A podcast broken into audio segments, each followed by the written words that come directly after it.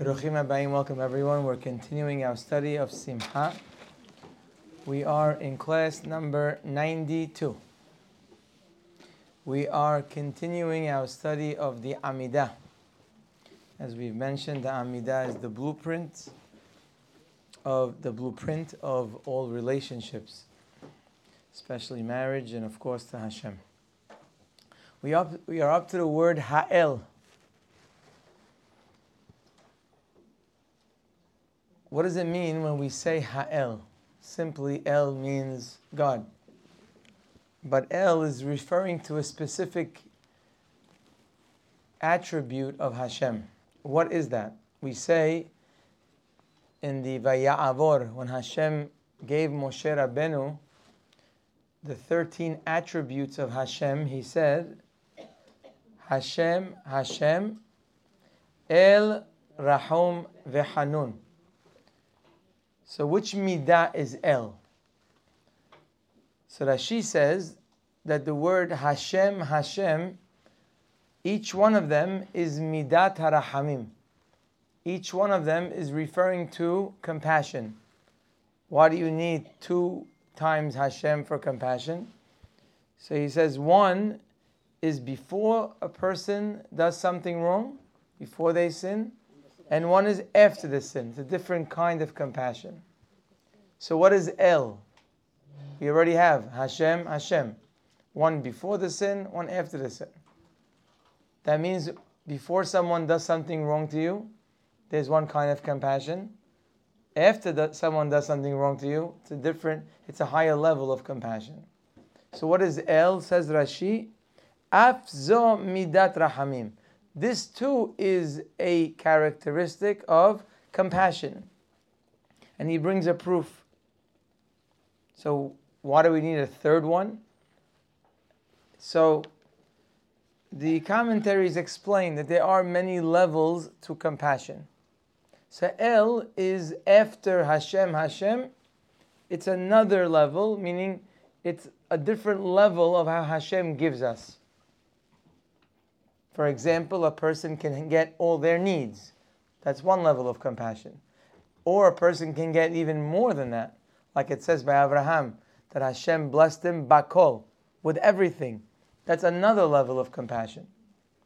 So bottom line is that the word ha'el is referring to a high level of compassion. Clearly, compassion Rahmanut is one of the key ingredients in a great person and in great relationships, and of course, a great marriage. The only way our relationship with Hashem can happen is through Rahmanut. So we mentioned that midah.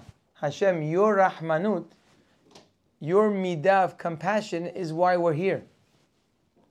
And that is the midah that needs to exist in all great relationships. We are commanded to walk in the ways of Hashem. And therefore, every time we see a midah, a characteristic of Hashem, it's not just to see what Hashem is.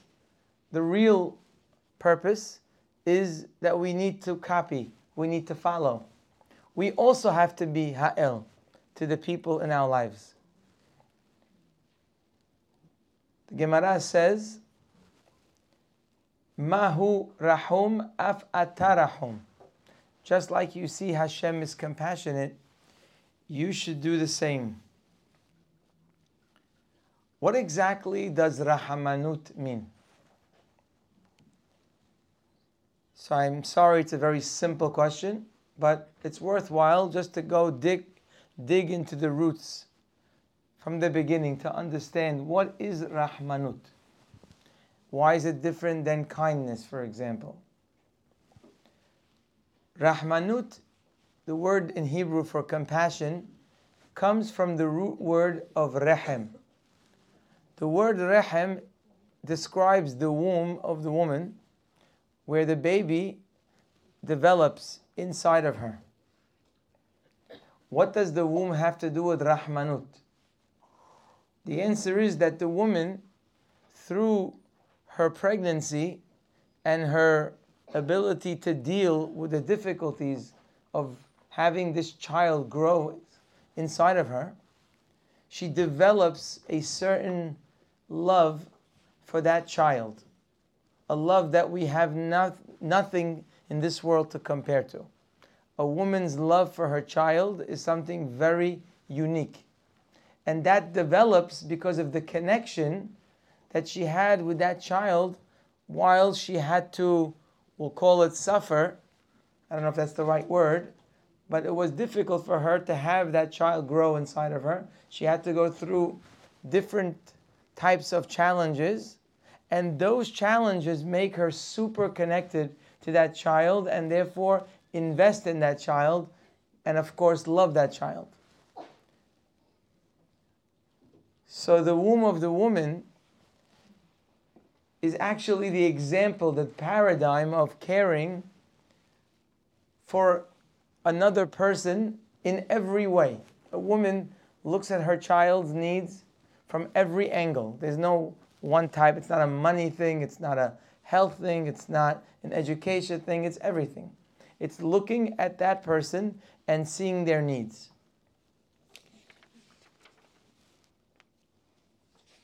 Being that Rahmanut comes from the word Rahim, Rahim is the beginning of life. The reason why a woman has those feelings for her child to give him life and more is starting from that rahim, which gives us a little understanding of what the word rahmanut means. Rahmanut means for me and you that we give people life. We can't give people life in the sense of being born but there are so many ways to give people life. So if the word Rahmanut begins in the word Rahim, and Rahim is the beginning of life, so it means that Rahmanut is me giving someone else in my life Hayim, to give them life. That is really what the word means. What's the difference between kindness and compassion? The answer is that kindness begins even if there's no need. Even if somebody's not lacking anything, there's something inside of me that wants to do for somebody else. But Rahmanut always begins with someone who's missing something. So when someone is lacking in my life, I have the ability, when someone is lacking, they're missing a little bit of hayim. They're missing a little bit of life. And my ability to give them what they're missing gives them back their life in its complete state. So again, kindness means I want to help people. Compassion is I know there's someone who's missing something, and it is my obligation or I feel the responsibility to give them back what they're missing so I can complete their life. So let's review one more time. You'll forgive me for the simplicity. Rahmanut is compassion. I know what the word translates, but what does it mean in real life? It means that there's somebody in my life that is missing something and I have the ability to give them what they're missing so I can complete them and therefore they will have a new level of hayim. Just like the rahim began life, so too the person of rahmanut is the one who gives out life. What does that mean in practical terms? How do I give out life? And life to whom? So, first of all, Rahmanut is a responsibility. Those who have Rahmanut feel that responsibility not only on humans, obviously friends, relatives, community members, but really all humans, not only humans, even animals. The Torah tells us that if we see an animal is suffering, we are obligated to have rahmanut on the animal and relieve it of its pain. Rahmanut is a midah that is within us towards the beriot.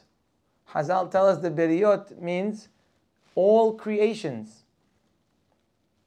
So much is this mitzvah responsibility that the pasuk says, "Venatati aesev besadecha levimtecha."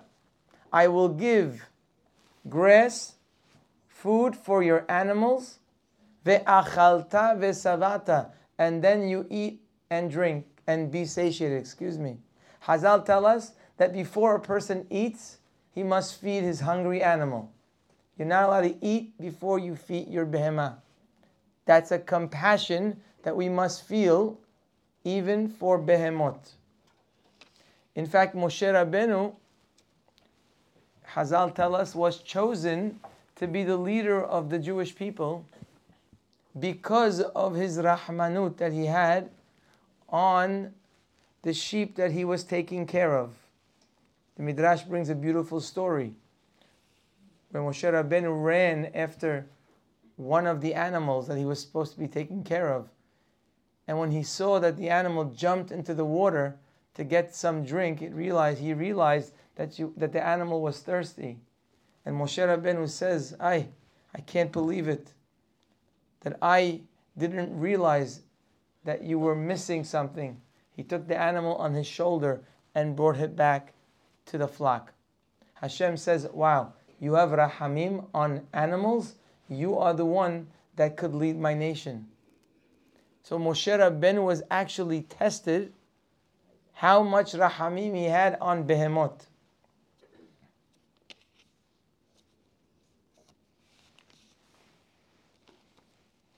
This midah of rahmanut is more than just a nice midah.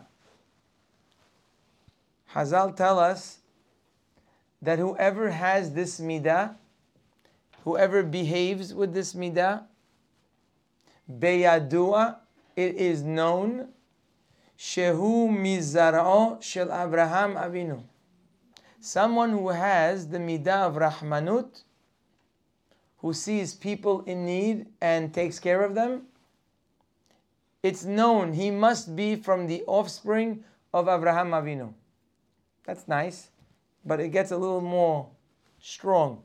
They call me she'eno merachem ala And someone, if you see someone who is able to help somebody, but refuses or ignores the opportunity, beyadua, those are strong words. Beyadua means it is known she'eno mizarao Avraham Avinu. He cannot be from the offspring of Abraham Avinu. Those are very strong words. You see a person who is in a situation of someone in need and they ignore them. They don't help them. They don't give them money if they need it. They don't give them food if they need it. They don't give them a place to stay if they need it. They don't give them a nice word if they need it. They don't give them time if they need it. They desperately need it. And you see them that they ignore them. Says the Gemara in Masachet Betzah, Beyadua, that this is not from the children of Avraham Avinu. Now you might say this is like just a, a dramatic statement, but actually, this statement makes it into halacha. The Rambam writes in a few places that if you see someone in the Jewish community that is cruel,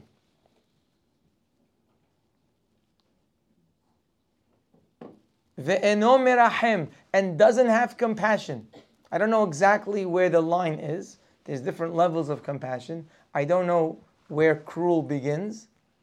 But says the Rambam, if there is someone in our community who is cruel and doesn't have rahmanut, yesh lahush le We have to worry about his yihus We have to look into his ancestors to make sure that they are indeed Jewish. It's unbelievable. Halacha says the Rambam. You have someone cruel in your community, you better check them out. Make sure they're Jewish. Look into their lineage. שאין האכזריות מצויה אלא בגויים, שנאמר אכזרי המה ולא ירחמו. there's no such thing as Am Yisrael that doesn't have Rahmanut. Again, I assume there are different levels of Rahmanut, and I assume he's talking about the lowest level, basic Rahmanut. Someone doesn't have basic Rahmanut, you need to check into their lineage. Now, I bet having this talk with people like yourselves or anyone listening is probably a waste of time. And let me explain why. Because I believe everybody here believes that they have rahmanut. After all, you take care of your children, you take care of your families, you take care of people in need.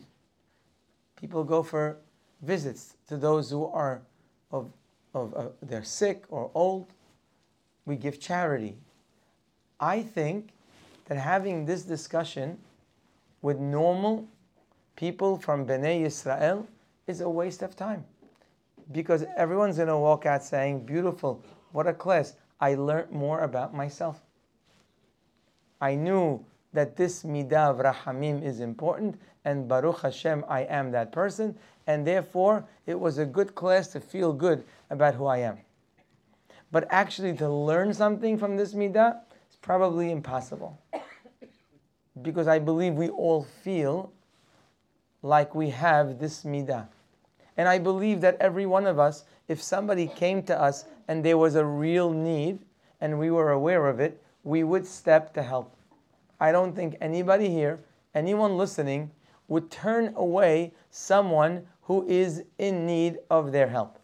I don't think anybody here, if somebody was lacking hayim, lacking life, they would say, you know what, I don't care. I'm not giving it to you. I'm not going to help you. So, why are we having this class? What is the purpose of talking about something that we're all very good at?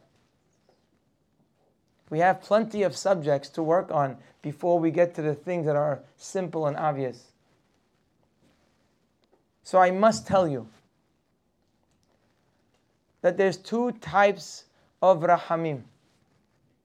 I didn't see it in the books written this way, but it's obvious. One type of rahamim is when somebody is standing in front of you asking you for help or clearly needs help, like a person who's laying on the floor screaming. They're not asking you, but that's a situation where it's clear that the person needs help.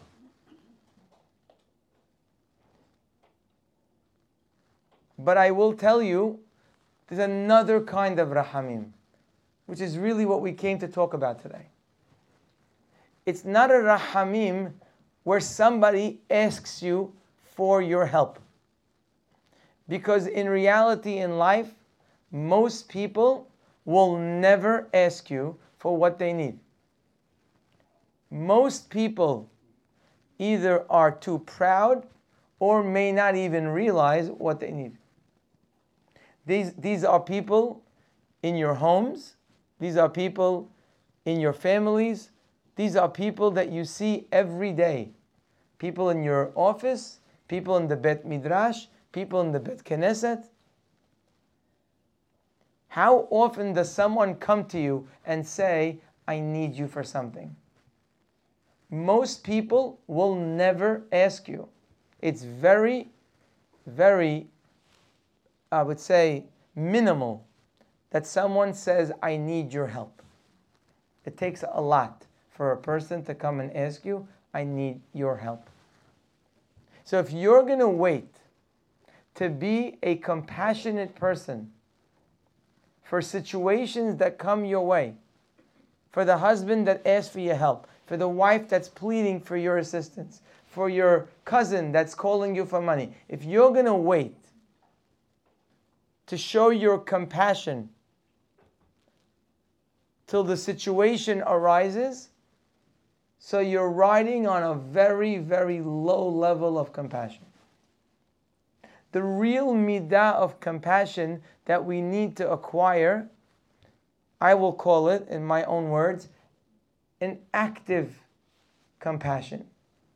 Active not because you're doing something. Active means actively realizing what people need even though they don't ask you. Being able to see and observe people, and from your observation, you can assess what they might be going through. Identifying with the person in their situation and kind of imagining what it would be like to be in their shoes.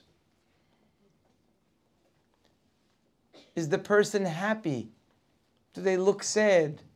To be observant of the people around us. It's very easy to go through life and never really think about why the other person looks the way they do.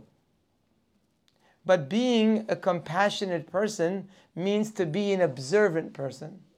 It means to look out for the people out there people not out in the world, out there means in your life out there, that are needing something. Are they weak? Are they strong? Do they look afraid? Are they confident? To appreciate people's problems. Focusing and asking yourself, what is their burden right now? How does it feel to be elderly? How does it feel to look the way they look? Not the elderly, another person. What does it feel to be hard of hearing? What does it feel like to live without teeth? What does it feel like to lose a mother, to lose a father? How does it feel to be your first day on the job? What's it like moving into a new neighborhood?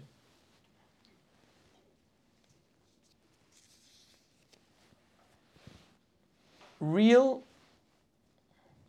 compassion has to start from me. If compassion is going to start from the person who needs me, there are going to be very rare moments in my life that I'm going to be able to exercise my compassion. Active compassion means you are the one who initiates. Not that you initiate their need, but you initiate their to, to realize what their need is.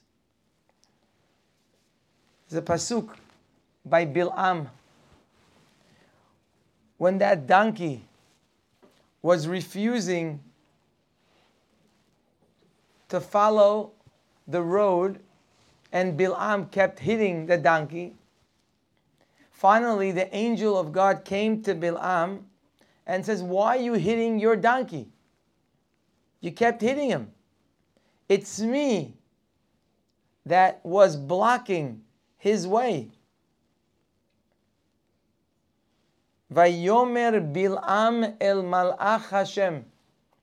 Bil'am answers the angel. He tells him, Hatati, I sinned. I made a mistake. Kilo yadati, because I didn't know. Ki ata nitzav likrati. I didn't know that you were blocking the road. So they ask a question if he didn't know, so how did he sin? What do you mean, I sinned? Because I didn't know. If you didn't know, then you didn't sin. Why does he say, Hatati, I sinned? Because I didn't know. The answer is that sometimes in life, the sin is that you didn't know. Why didn't you know? a great rabbi walked into a town and saw one of his students. And he asked him, you know, there's a man in your town who's having an issue with whatever it was. How come you're not paying attention to him? So the rabbi says to his rabbi, I didn't know. I had no idea he's going through that.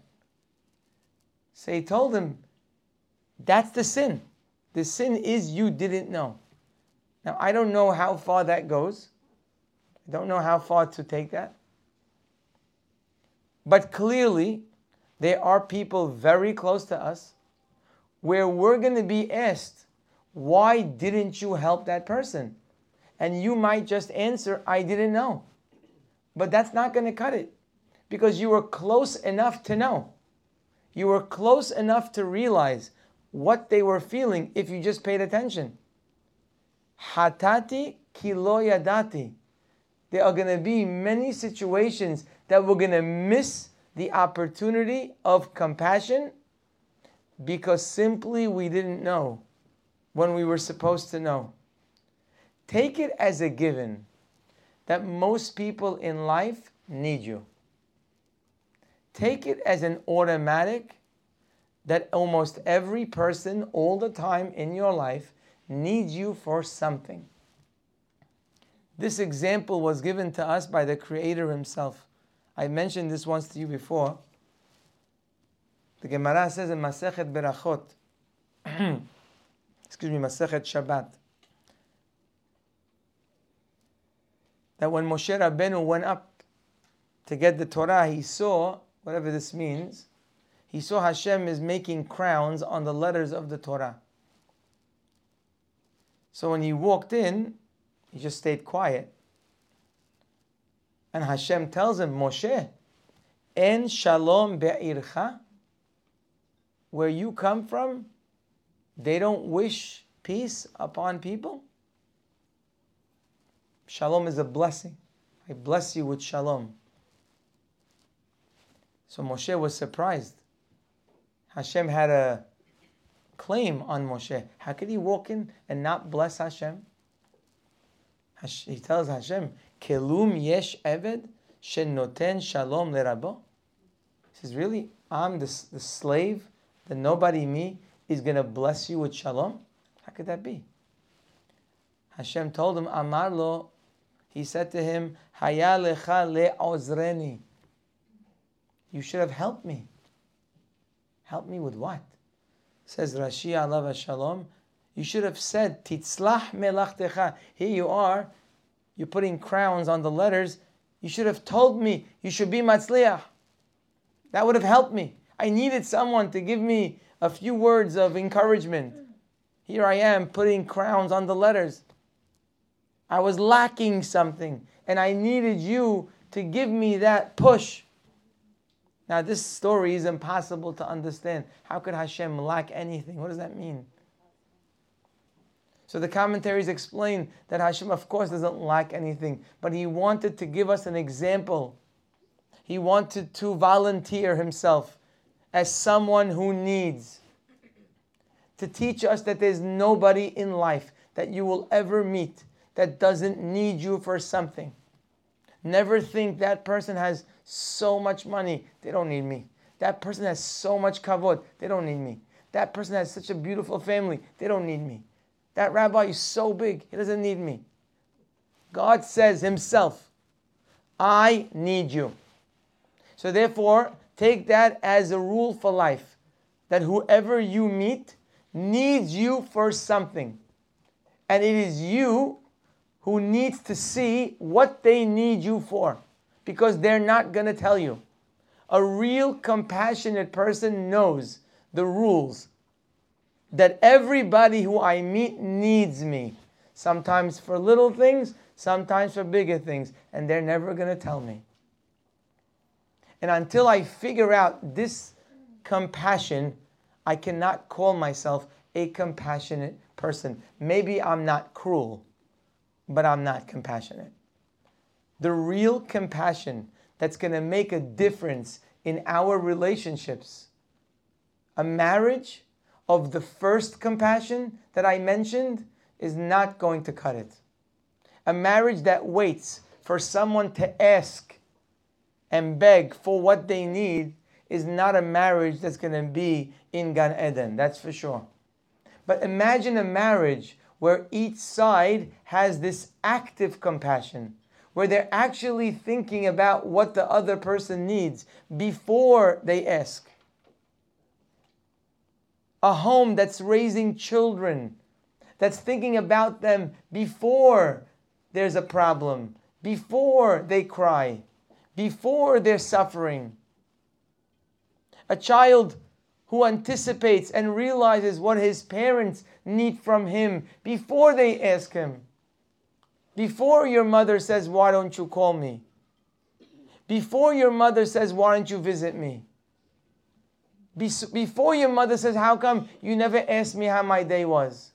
If your mother has to ask you, How come you never asked me how my day was? So then you're not in the right place. active compassion, real compassion that we're talking about today is the ability to know what is missing.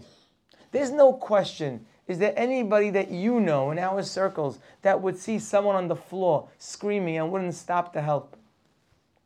You can never imagine that such a person even exists. But we do it all the time. All the time. I'm not talking to you, someone today, as better than you. I'm talking to you as guilty as all of us. That all the time there are people on the floor screaming quietly.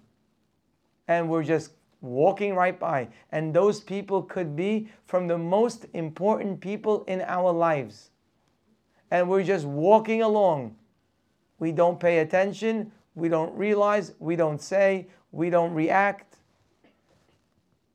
Obviously, it's not as bad as the first one, but it's also not being compassionate.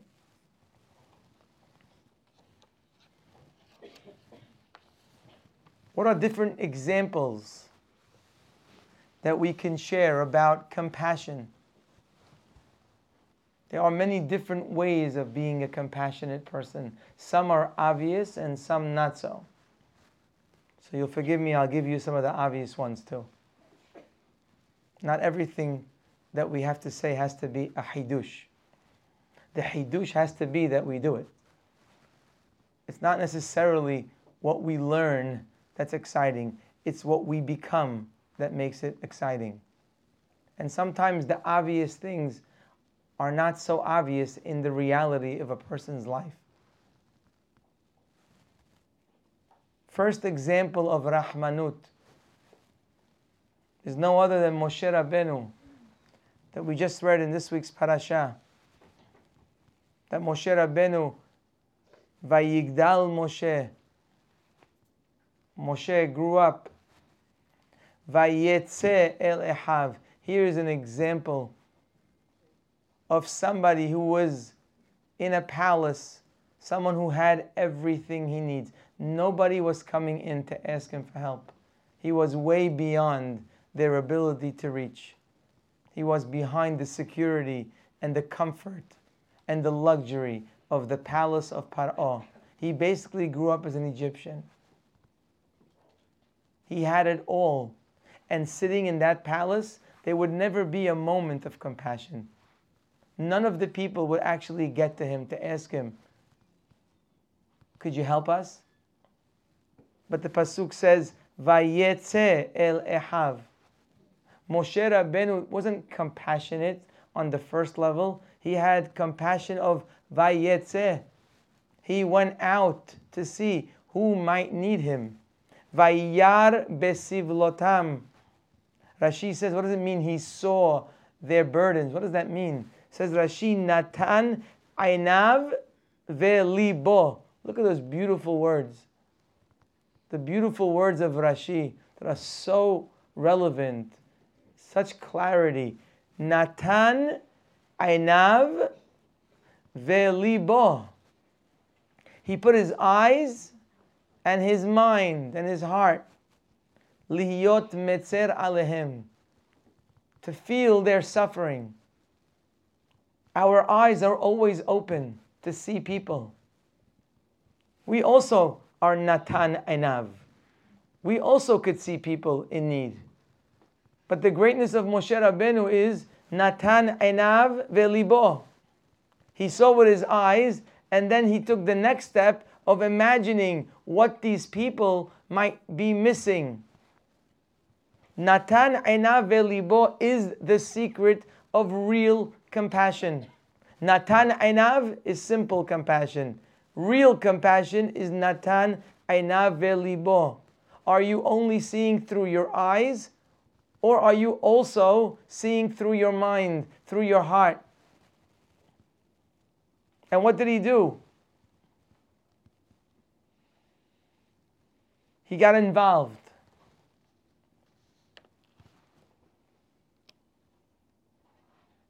He tried to give an assistance to those in need. And we know the stories of how he got involved with an Egyptian man who was hitting one of his brethren. And he got involved with two Jews that were fighting. And then he ran away because Paro wanted to kill him. And again, he got involved as a fugitive by the well of Midian when he saw that they were taking advantage of young ladies who were waiting online to fill up water, and they pushed them aside to go and fill up. Moshe got involved, and it says Vayoshian, and he saved them.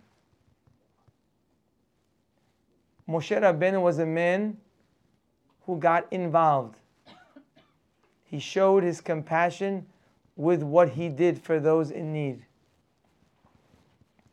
But there are other ways of showing compassion to people. There's a compassion by simply listening. Very often, people just need you to hear what they have to say.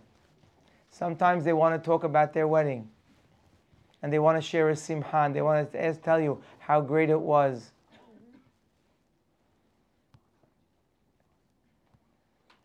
And of course, you've heard it a thousand times. And you probably could repeat every word they're going to say. But there's a great happiness. They have a need right now. Someone who had a simha and wakes up the next morning has a need. It's a need to share what they experienced. It's a need to hear from those around them how beautiful it was, how special it was. What was special about it? It may sound silly. What do you mean? I'm not married yet. They got married. They have a need? Who's bigger need, them or me? But that's not how it works in life. We don't measure needs based on who you are and what they are. You may have a need and they have a need. When someone is happy, they have a need. The need is communication. They want to share it from both angles. They want to hear about it and they want to talk about it. Just listening could be an act of compassion. Crying with somebody about something they're going through is a tremendous act of compassion. So many people have a hard time visiting those in need, whether it's a person who is suffering in a hospital or a person who is sitting in Avelut, lo alenu, people have a very hard time going to a situation that is painful. And in their mind, they're uncomfortable because what are they going to say? What's the line that they're going to say that's going to change that person's life? How are they going to make them feel better? But like we've said time and time again, you don't have to have the line. You don't have to say anything. You just have to be there. Sometimes a tear or two can make all the difference in that person's pain. Sometimes a word to a person who's not feeling well, like, it must be hard for you, could be such a lift. But wait, I didn't make them feel better. I reminded them that it was hard for them. Yes, but you recognizing that it's hard for them. You're carrying the burden with them. I must have shared the story a dozen times about the great Rosh Yeshiva of the Mir Alav Shalom. Rav Finkel, who had a woman come to him later on in his life when he was really sick. I mean, he was sick for a long time, but he was really sick. And the woman came to him. She told him she was diagnosed with a terminal illness. And she wanted the rabbi to pray for her and to give her hizuk. And the rabbi told her, I can't pray for you. I can't give you hizuk. I can't talk. He said, You know what? But I can do something. He said, Why don't you read Tehillim in front of me and I will listen and cry with you. The woman writes that in her journey of her sickness, that was the most beautiful moment and the most strength that she had in all of her visits. Not the friend that says, You're going to do it, not the person that says, Don't worry. A person who didn't say a word, he just cried with her. Sometimes that's all it takes. It just takes to hear the person.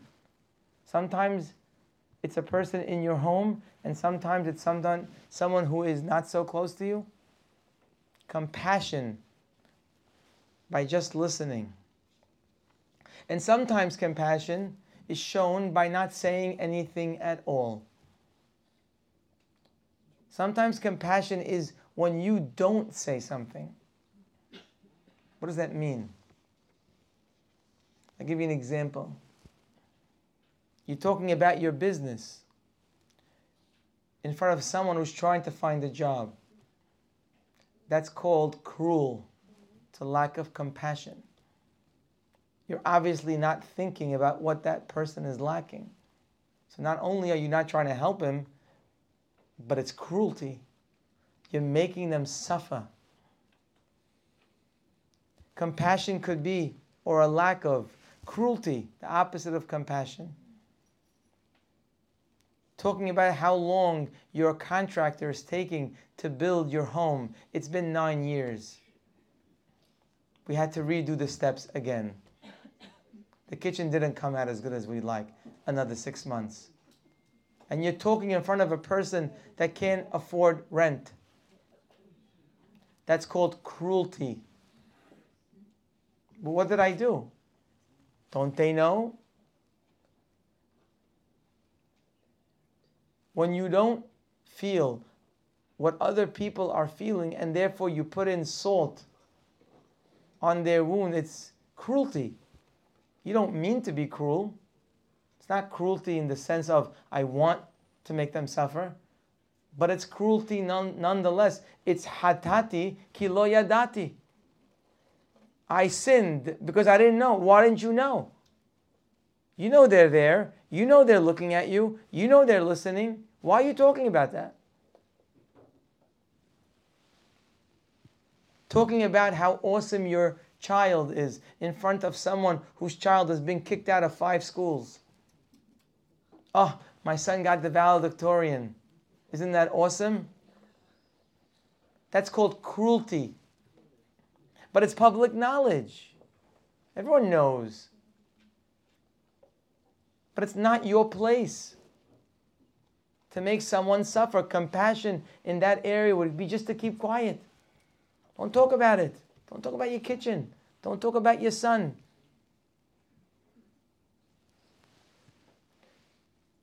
Talking about your children in front of someone who doesn't have children.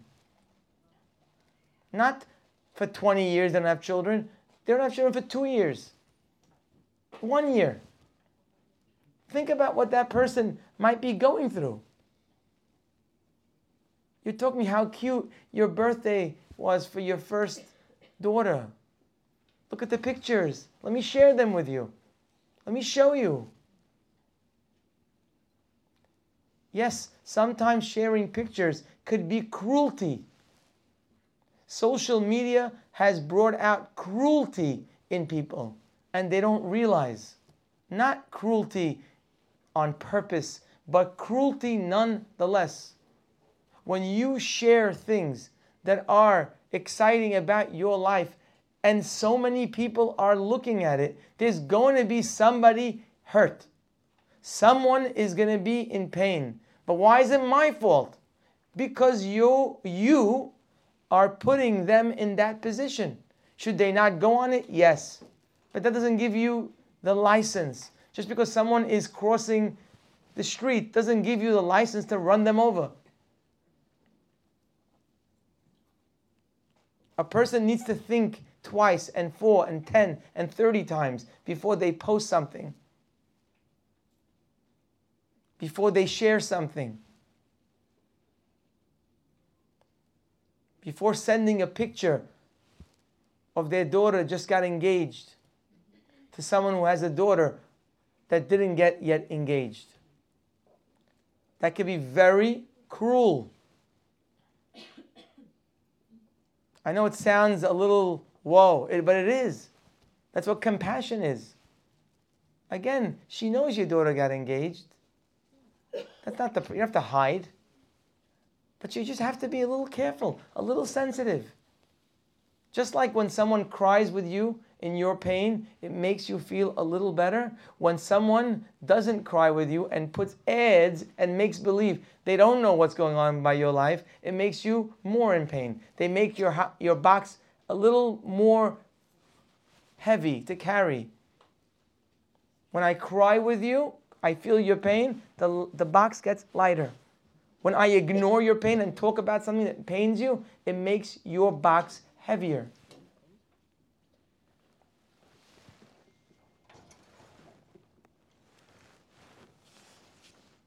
There are many examples of compassion by not saying anything at all. Could you imagine how beautiful that is? That all you did is say nothing, and you are called a compassionate person.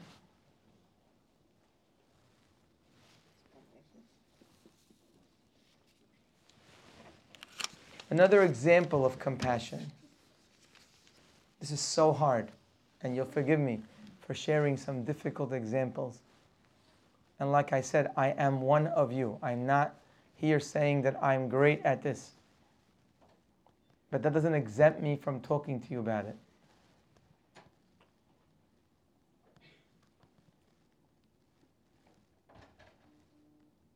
When we don't include people, in our invitations, in our weddings, in our class get togethers. There's a class of 20 children, 10 get invited.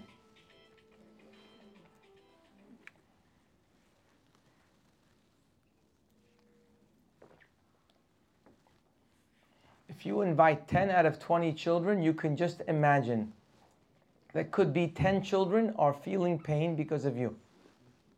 If not 10, maybe 5. If not 5, maybe 1. It's not worth it. You don't make a get together for half a class. Now, of course, you don't mean to be cruel and you'll say, So what should I do? What you should do is think about what the other kids feel and imagine it was your child and figure out a way to do it. There's always a way if you just try. Again, did you mean it? No. But it's called hatati kilo yadati. It's still wrong. Why didn't you know? Why didn't you think?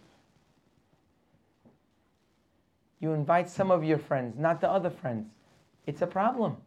I don't know where the I don't know where that line is. I don't know. And I'm saying I'm not saying I know all the answers. But at least you have to ask the question.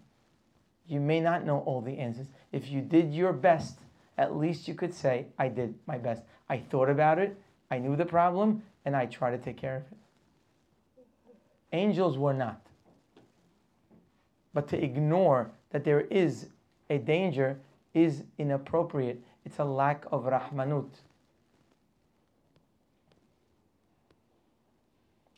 It's so hard this is my personal opinion. It's so hard making a wedding. It really is very hard to make a wedding. It's one of the most difficult situations to be in, especially in this community. Because without realizing, you could be hurting dozens of people in one shot. You don't mean it, it's not coming from a bad place. It could happen. What's the solution? At least be aware of it. Just be aware of the problem.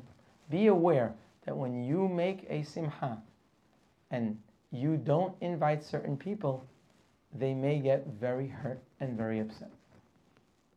We're not angels. We'll make mistakes. But at least we'll try.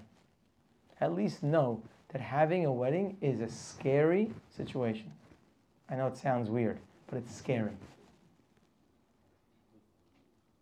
We have to take extra caution. And the side of being wrong, will be mahmir, will be extra strict to invite somebody who might get hurt. You have to invite the whole town? No. But everybody knows this, there's borderlines of people that really feel close to you.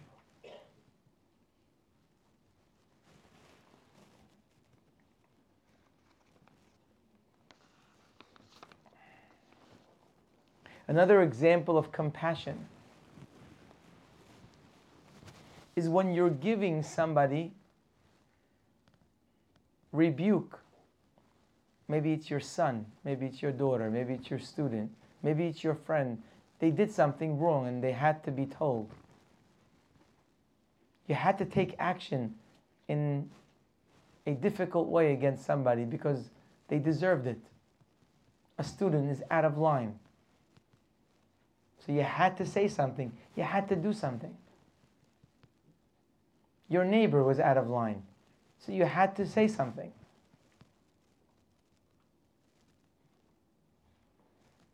Even when there is din, din is when you take action to show someone that they did something wrong. Even there, there has to be compassion. Even that has to be done in a compassionate way. Which means I could tell my son that he's going to have something taken away from him, but even that has to be done with compassion. I could tell him, you know what? You now have to earn yourself back into this class, but it has to be done with compassion. The Pasuk says, Adonai ish milhama, Hashem is a warrior, He's a soldier. Hashem Shemo. We say this every day. Hashem Ish Milhama. Hashem is a fierce warrior. Hashem Shemo. But his name is Hashem. What does that mean? Says Rashi Alav Shalom. Af Besha'a.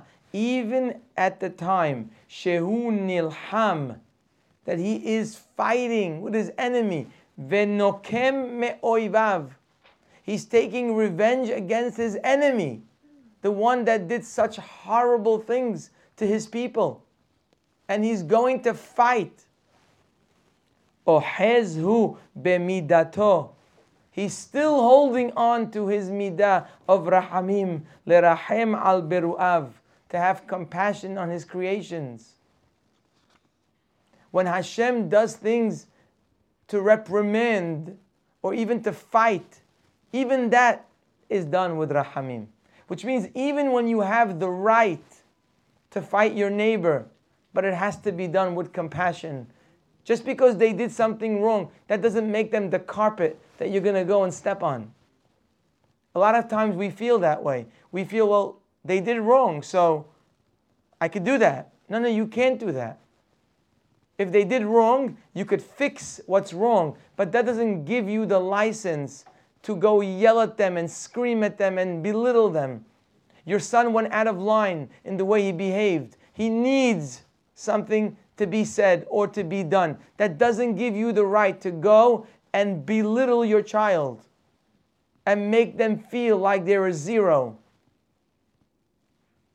Such a fine line between din and rahamim. Sometimes in life you have to have din. You have to tell the person. Sometimes your own spouse, you have to tell. By the way, I just want to tell you what you did yesterday, you hurt me. It was wrong. You have to say sometimes things like that. Din. But you got to make sure you're Hashem Shemo. Hashem means Rahamim. Even while you're an, Ish Milhama. Hashem Ish Milhama. Hashem Shemo. But his name never changes. His compassion never changes. He's doing it all with compassion. I could tell you the worst, most difficult words about you, but with tears, with a heart, with rahmanut. That's what the brothers of Yosef realized when they were having a hard time in Egypt, when the ruler of Egypt was giving them a very hard time. Look what they said. Aval Ashemim Anahnu. They said to each other, We are guilty. Al Ahinu, for our brother. Asher Ra'inu Tzarat Nafsho. We saw his suffering. Behit Haneno Elenu. When he was begging us. Velo Shama'nu. And we didn't hear. Ba'a elenu hatzara hazot. That's why we're suffering now. And the Mefarshim ask, what do you mean? We're, what do you mean we sinned? They didn't do that to Yosef out of negativity. They didn't do it because they thought they were doing something wrong. Maybe they did wrong. They didn't think that. They had a bedin. They sat together. They decided that was the right thing to do whatever their claims were on Yosef. They even included Hashem in the in the in the Bedin. What do you mean we did wrong? I thought they thought they did right. Why are they thinking that they did something wrong? But notice what they said. They didn't say we did wrong for selling him. They didn't say, oh, we sinned that we sold our brother. It doesn't say that. Actually, they felt okay about that. They felt that was the right thing to do. That was the din that Yosef needed. He needed to be sold. That was their opinion. That's what they decided. They were okay with that. But where did they go wrong? Look at the words. Ashemim anahnu. Where? Al ahinu. That we saw him suffering and he pleaded with us. Velo shama'nu. We didn't hear. We didn't say we understand Yosef. We understand you we also feel terrible. We're also crying to lose you. We just have to do this. There's no other way. They didn't do that. We just sent them away and didn't hear what he had to say. Al Ken, that's why we're suffering.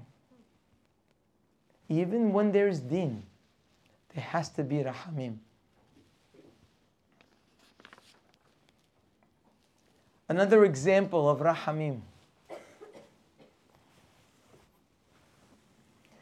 is compassion for a person's spiritual needs.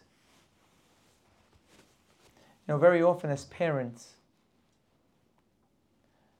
we see the needs of our children physically. That's why we buy them clothing. That's why we cook for them. That's why we have them a home, a room, furniture.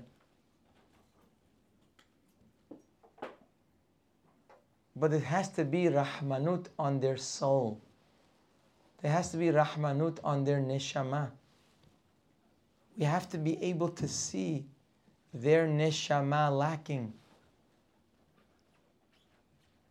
Not everything that we give them is good for their neshama.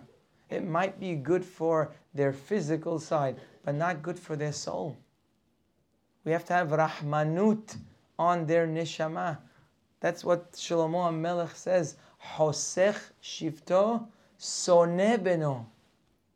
If you do not tell your children no, if you don't know how to reprimand a child properly, Hosech shifto, you put away the stick. You're that beautiful parent that whatever they want, they get. They want to eat now, they get it now. They want to eat from that place now, they get it now. They want to go out to eat now, they get it now. What, what toy do they want? For them. Where do they want to go? Theirs. You're such a beautiful parent, such compassion. Every time your child wants something, you get it for him. It looks so beautiful on the outside. But says Shlomo HaMelech, you're forgetting the most important part of this young person is their soul, their neshama. Have compassion on their soul. What you give them might be damaging their soul. They need for the neshama to hear, no, it's not good for you. No, you shouldn't go to that place. No, it's not the right atmosphere for you.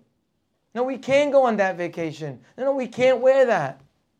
But it's so hard for me, Ma. I know. I know it's hard for you. And I feel your pain.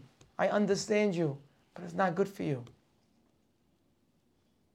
That's also compassion. In fact, in a sefer called Or Yisrael, in the famous Igeret Musar, he says, En lecha rahmanut gedola. There isn't a greater compassion. מלהזכיר ולעורר bene adam ללימוד היראה. To awaken a person to have more in their spiritual life. Parents have to think about that. Teachers have to think about that. Rabbis have to think about that. It would be so beautiful if every time a rabbi would see somebody in the Bet Knesset, they would give them compliments on their shirt, on their suit, on their tie, on their smile, on their kippah, on their. Beautiful, and we should do that. But don't forget that they're screaming from their soul. And you need to figure out how to get to their neshama. You can't just be satisfied with showing compassion to their body. That is the greatest compassion, says the Or Yisrael. The greatest compassion is when you are thinking about the person's eternity. You're not thinking about them tomorrow, the next day, about forever. Where are they going forever? How are they building their home? How are they going to build their legacy? How are they going to build their family? You need to think about all those things when a child is still small. Their neshama is their simha, their true simha. Is it all about fun and games, or are there, are, do they have the ability to experience simha in their life?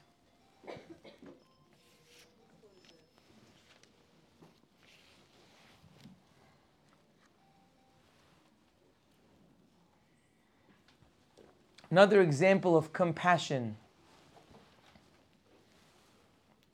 is what the Gemara says in Masechet Ketubot.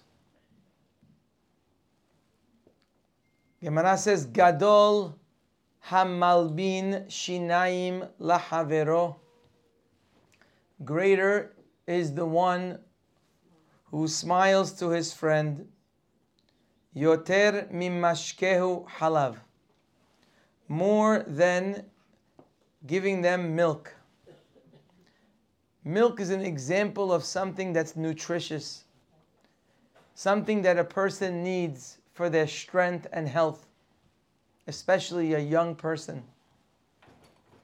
The Gemara says that as nutritious, as, as important as a cup of milk is, someone who gives a smile to another person is more nutritious and more healthy.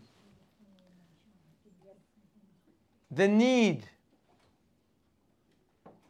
for their physical well being might be milk, but for their emotional well being, they need, like the Gemara says, malbin shinaim. You whiten your teeth. The Alei Shur, the great Rav says in his Sefer, he says to return a greeting. Someone says hello, shalom. To return a greeting, he says, is called derech eretz. That's called proper respect. But to initiate a greeting, to be the first to tell someone, good morning, have a good day, wish them a blessing, wish them peace in their life. He says that's called Hazrahat Hashemesh. It's called sunshine. When you say hello to someone who says hello, it's derech eretz. But when you initiate, it's not derech eretz. It's sunshine. You know what sunshine is? Sunshine is energy. Sunshine is warmth. Sunlight, uh, sunshine is light. You give a person so much when you initiate a greeting, especially with your smile. Even little children who don't know how to talk, they don't understand a word you're saying, but yet they react to a smile. A little child, someone smiles at them and they feel it. A smile is much more than a facial expression. A smile is something that reaches the heart of even a little child. He understands when you smile, there's sunshine coming his way. He may not understand what's going on, but he feels it. A child that grows up in a home of sunshine is greater than a child who grows up in a home of milk. We're so much rushing to give our child their physical needs, but the atmosphere of the home is so much more important. Why did Hashem make smile come through the teeth? Why do we have to open our mouth to smile? Why is that the right way to show someone that you care about them? Why did Hashem do it that way? You could have done it with the eyes. You could have done it with the forehead. You could have done it with a finger. Why is it the right way to open my mouth and show you my teeth? And that's going to express my feelings towards you. Why would, why would the Creator choose that part of the body? It seems like a, a weird place to show that you care about somebody. Some explain because an average adult has 32 teeth. 32 in Hebrew is lev. Lamed bet, 32. And actually, when you open your mouth and you show the teeth, the teeth are like the windows of your heart. You open your mouth to tell the person that you mean something to my heart. So I open my mouth and I put the windows, which is the teeth, to show you how much I care about you. So much is said when somebody smiles properly, a proper smile, not all smile. They were rabbis that practiced smile. They practiced. Because not all smiles get the message across. It's called panim yafot. Panim yafot means a beautiful face. A beautiful face is a face that expresses the feelings that you have inside towards the other person. It's an umanut. It's something that you have to acquire. It's not just showing your tooth. It's not like that. It's something where you're able to bring your inside through your smile. It's the ability to communicate so many essays of words with just a moment of a smile. You know, if we had to tell every person how much we love them, there will be not enough time in this lifetime. Imagine every time I see somebody, I have to write them an essay of how much I love them and care about them and how much they're dear to me. But Hashem did a miracle for us. He allowed us to give over the essay with opening our mouth in a moment with a smile. But you got to do it right. It's got to come with the heart. The smile that doesn't come with the heart is evident to any receiver. It's clear. That's not a smile. That's not real. You've seen, we've seen all the fake smiles, the, the, the, the smile that the person shows he doesn't care. The smile of I'm doing you a favor. That's why I'm smiling. The smile, the rabbi said, I have to smile, so I'm smiling. There's all kinds of these smiles that don't mean anything. It's not a smile that does it, it's your heart, it's your lev that's, that's coming through the windows, which are your teeth. There were rabbis that practiced smiling on the phone. The great Sifteh Hayim, one of the great rabbis in the last hundred years. He would say to his students that even on the phone, a person could feel your smile. So go, go try that. And if you're wondering how big is a smile to another person, so let me tell you a beautiful, small hidush that you'll never forget. As we end the Amidah in Sim Shalom, we ask Hashem for the most beautiful blessing of Shalom in our lives. We say like this Ubarechenu Avinu, our Father, bless us. Kulanu, all of us, ke'ehad, together. Be'or panecha. Bless us with the light of your face. The light of your face. Why are we saying that? So we continue. Ki be'or panecha, because it's only through the light of your face, natatalanu Hashem Elokenu, you give us Torah. Look what Hashem gives through the light of His face. Torah, Hayim, Ahava. So Torah, life, love, Hesed, kindness, Tzedakah, Rahamim, Beracha, Shalom. What a, what a beauty. Wait, wait, one second. Where do they come from? Ki be'or panecha. What does that mean? Hashem gives us all these blessings through the light of His face. Hashem doesn't have a face. And why couldn't He give it to us without the light of His face? What does that mean? Why do we say that?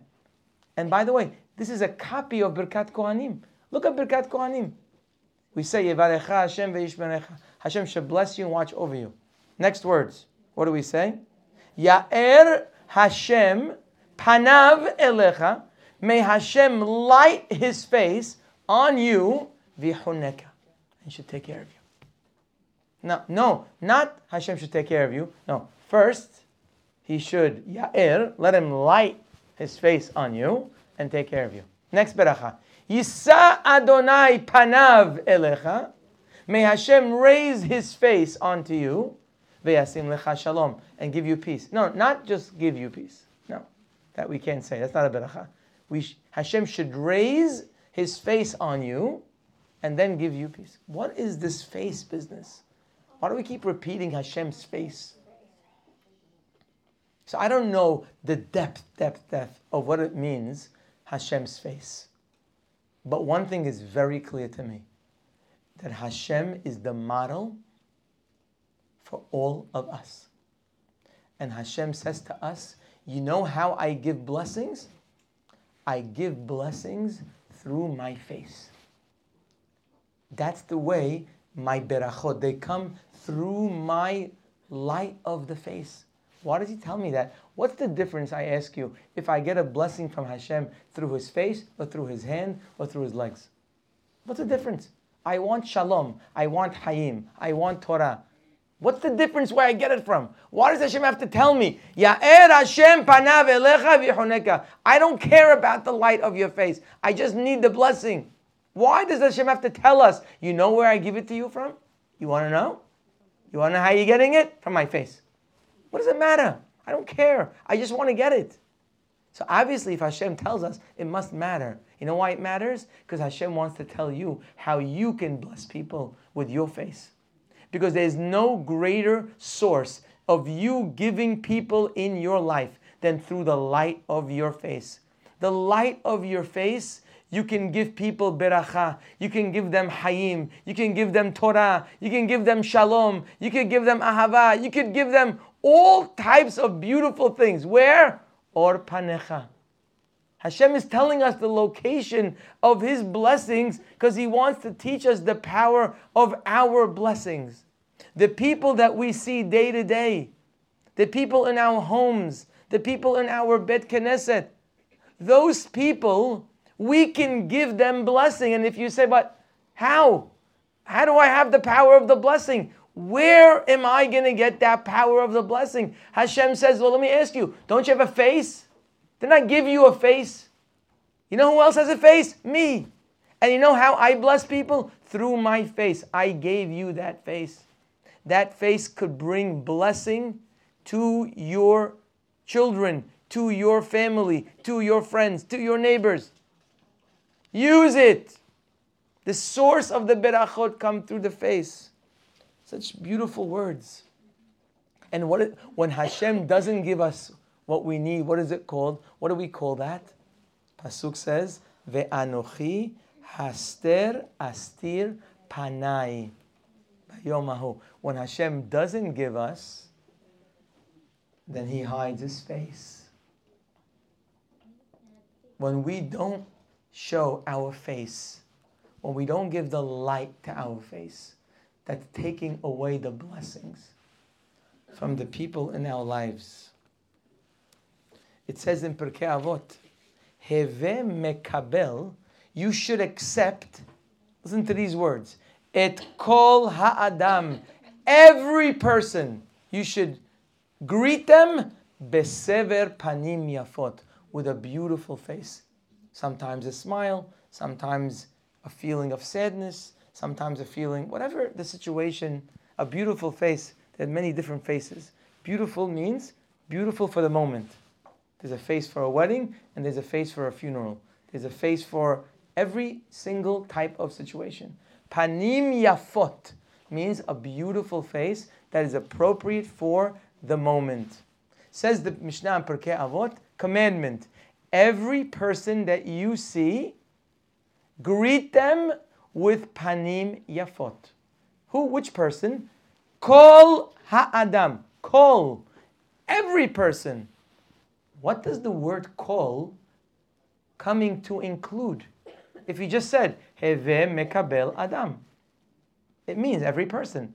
Why have to say kol adam? Every person. Who are you coming to include? Who would you have thought that you don't have to greet them? And the Mishnah says, listen, kol adam, every person even that person. I think if I would ask this question to most normal people, they would say, well, it's including people that you don't know. Like, you know, strangers, people that you never met before. A new guy comes from out of town and you see him in shul. Kol Adam. You don't have to know the person to greet them. Even people that you don't know, just greet them. Nothing's going to happen if you tell a guy good morning. Nothing's going to happen if you say welcome, have a beautiful day. They're not going to beat you up. That's what it sounds like. Kol Adam, even people you don't know. But I'd like to tell you my own personal hidush, and I think it's very simple. And it may sound a little strange. You know Kol Adam is coming to include? Kol Adam is coming to include even people in your house, even your spouse, even your mother, even your father, even your brother and sister. What? Even? what do you mean? Those obvious. Those are the simple ones. What are you talking about? It's not coming to include the stranger? Nah, the stranger is easy because you never met the guy before. So when you don't meet somebody or you see them every week or every once in a while, you want to remind them how much you love them. So you open up your mouth and you give them that grand smile to remind them of how much they're important to you. But what about the person that I live with? I've been living there for like 40 years. By now, they don't know that I love them.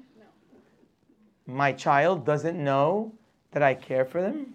My mother doesn't know that she's important to me.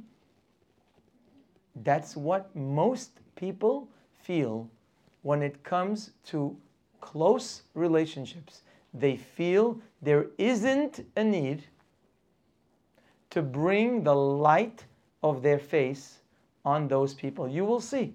Go into another home, just go to somebody's home, and watch a stranger walk in, and you will see smiles. Your cousin from a small city in Mexico came. You never met them before. You heard they're coming. They come into your house, and you're screaming smiles from ear to ear, the hugs, the words, the beauty, unbelievable. Husband walks in. You don't, you don't even go to the door. no greeting, no hello. Oh, you're home? Okay. What? What just happened? That can't believe it. Does it make sense to you? A stranger comes or a distant friend comes and you're all panim yafot because you heard this class. So now you're panim yafot to everybody in your, in your life. But the people close to you, no need for panim yafot. What a horrible mistake. Kol ha'adam, Kol. even the people that know that you love them, don't take away their blessings. You're blessing them when you show them your panim yafot, a home that's built on greetings to each other every day with panim yafot is a different home. It's a different marriage. Something so small. Just greeting your spouse every day like you saw them for the first time with the same excitement of going to the door and saying, Wow, how was you there? I'm so happy to see you. That moment could save so much pain and so many problems. It's a moment that most people don't do and ignore. Says the Mishnah, make sure kol adam, make sure the mother, your father, you see them every day. Yes, they need to see that panim yafot. It's a serious issue. The pasuk says, "Yetomim hayinu ve'en av." We were like orphans with no father. So they ask, "What do you mean? Isn't the definition of an orphan that he has no father? Why do you have to say we were orphans with no father?" Answer is because you could have orphans with a father. There could be a father and a mother, and a kid feels like an orphan because they're not getting what they need. They may be getting lunch, they may get a vacation, they may get room and board, but they're not getting. What's an orphan? An orphan is someone who doesn't have someone to take care of their needs. They are children and people in their own homes with a full family that feel alone and they feel like orphans. They have an Av, they have an Em, but nobody's taking care of the certain essential needs that they have. Such an unbelievable midah this is. Ha'el. Great in compassion I hope that I added something to your definition of compassion. It's not so simple to say, yeah, I'm compassionate. It's so much more than what we think it means. And just to end off, I'd like to tell you a little additional hizuk in this area. Because you might walk out of this class and you'll say, you know, I learned a lot today, but it's overwhelming. It's overwhelming. I got to think about my children's classmates. I got to think about the people I didn't invite to the wedding. I got to think about about my husband, my wife, my children, my grandmother. My I'm overwhelmed. I, I don't know. Where, where do I start? It's, it's overwhelming. This midah of compassion is overwhelming. It really is. So you might be so overwhelmed that you say, you know what? Forget it. Forget it. I can't do it. Let it be what's going to be. I can't do it. Let me give you a little hizuk in this area. Sometimes we need a hizuk, a little strength to push us past the, the line. There is a halacha in the Torah that speaks about destroying a city of Avodah Zarah. A city of Jews in Eretz Yisrael that served idols. There's a halacha to destroy that city. Let's not get into the details. It's not right now the halakha, the discussion. It's called it's called Ir Hanidahat. What happens to the city? Destruction. You wipe out everything that's in it. all the idol worshippers, everything. You can't rebuild that city, it's gone.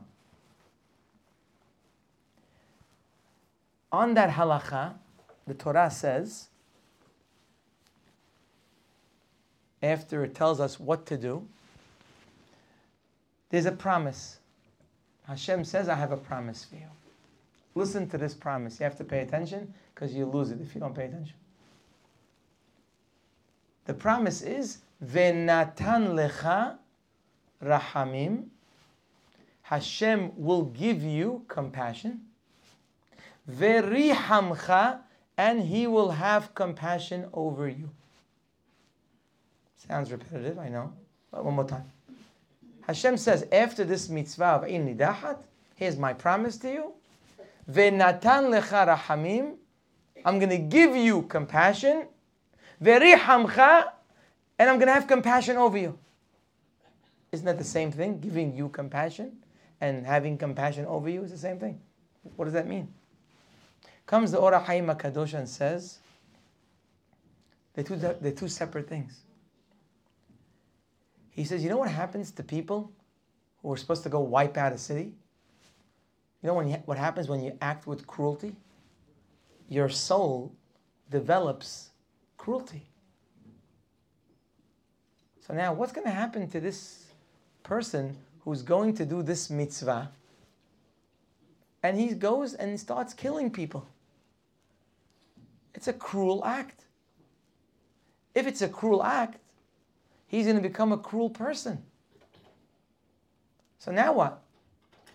Says the pasuk, "Venatan lecha rahamim." Even though you acted with cruelty, because since it's a mitzvah, I told you to do it. So Hashem says, "I'm gonna give you the rahamim that you lost." Because when you act in a cruel way, you lose your rahamim.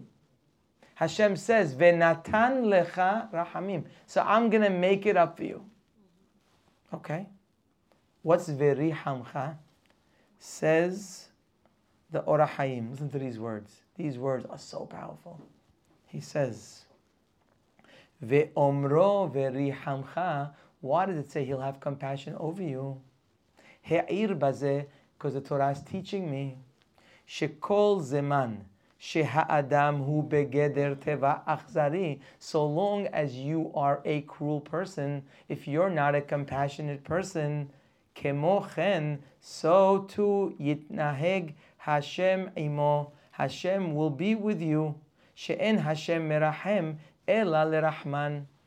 Says the Or HaChaim Kadosh, there's a rule in nature. Here's a rule of nature. Ready for this rule? There are many rules in nature. This is one of the rules. The rules are that we need Hashem's compassion.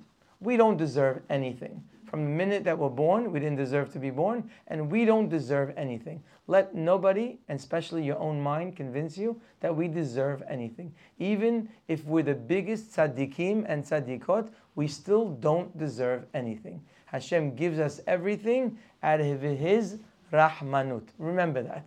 Never go to Hashem and say, Hashem, I deserve it.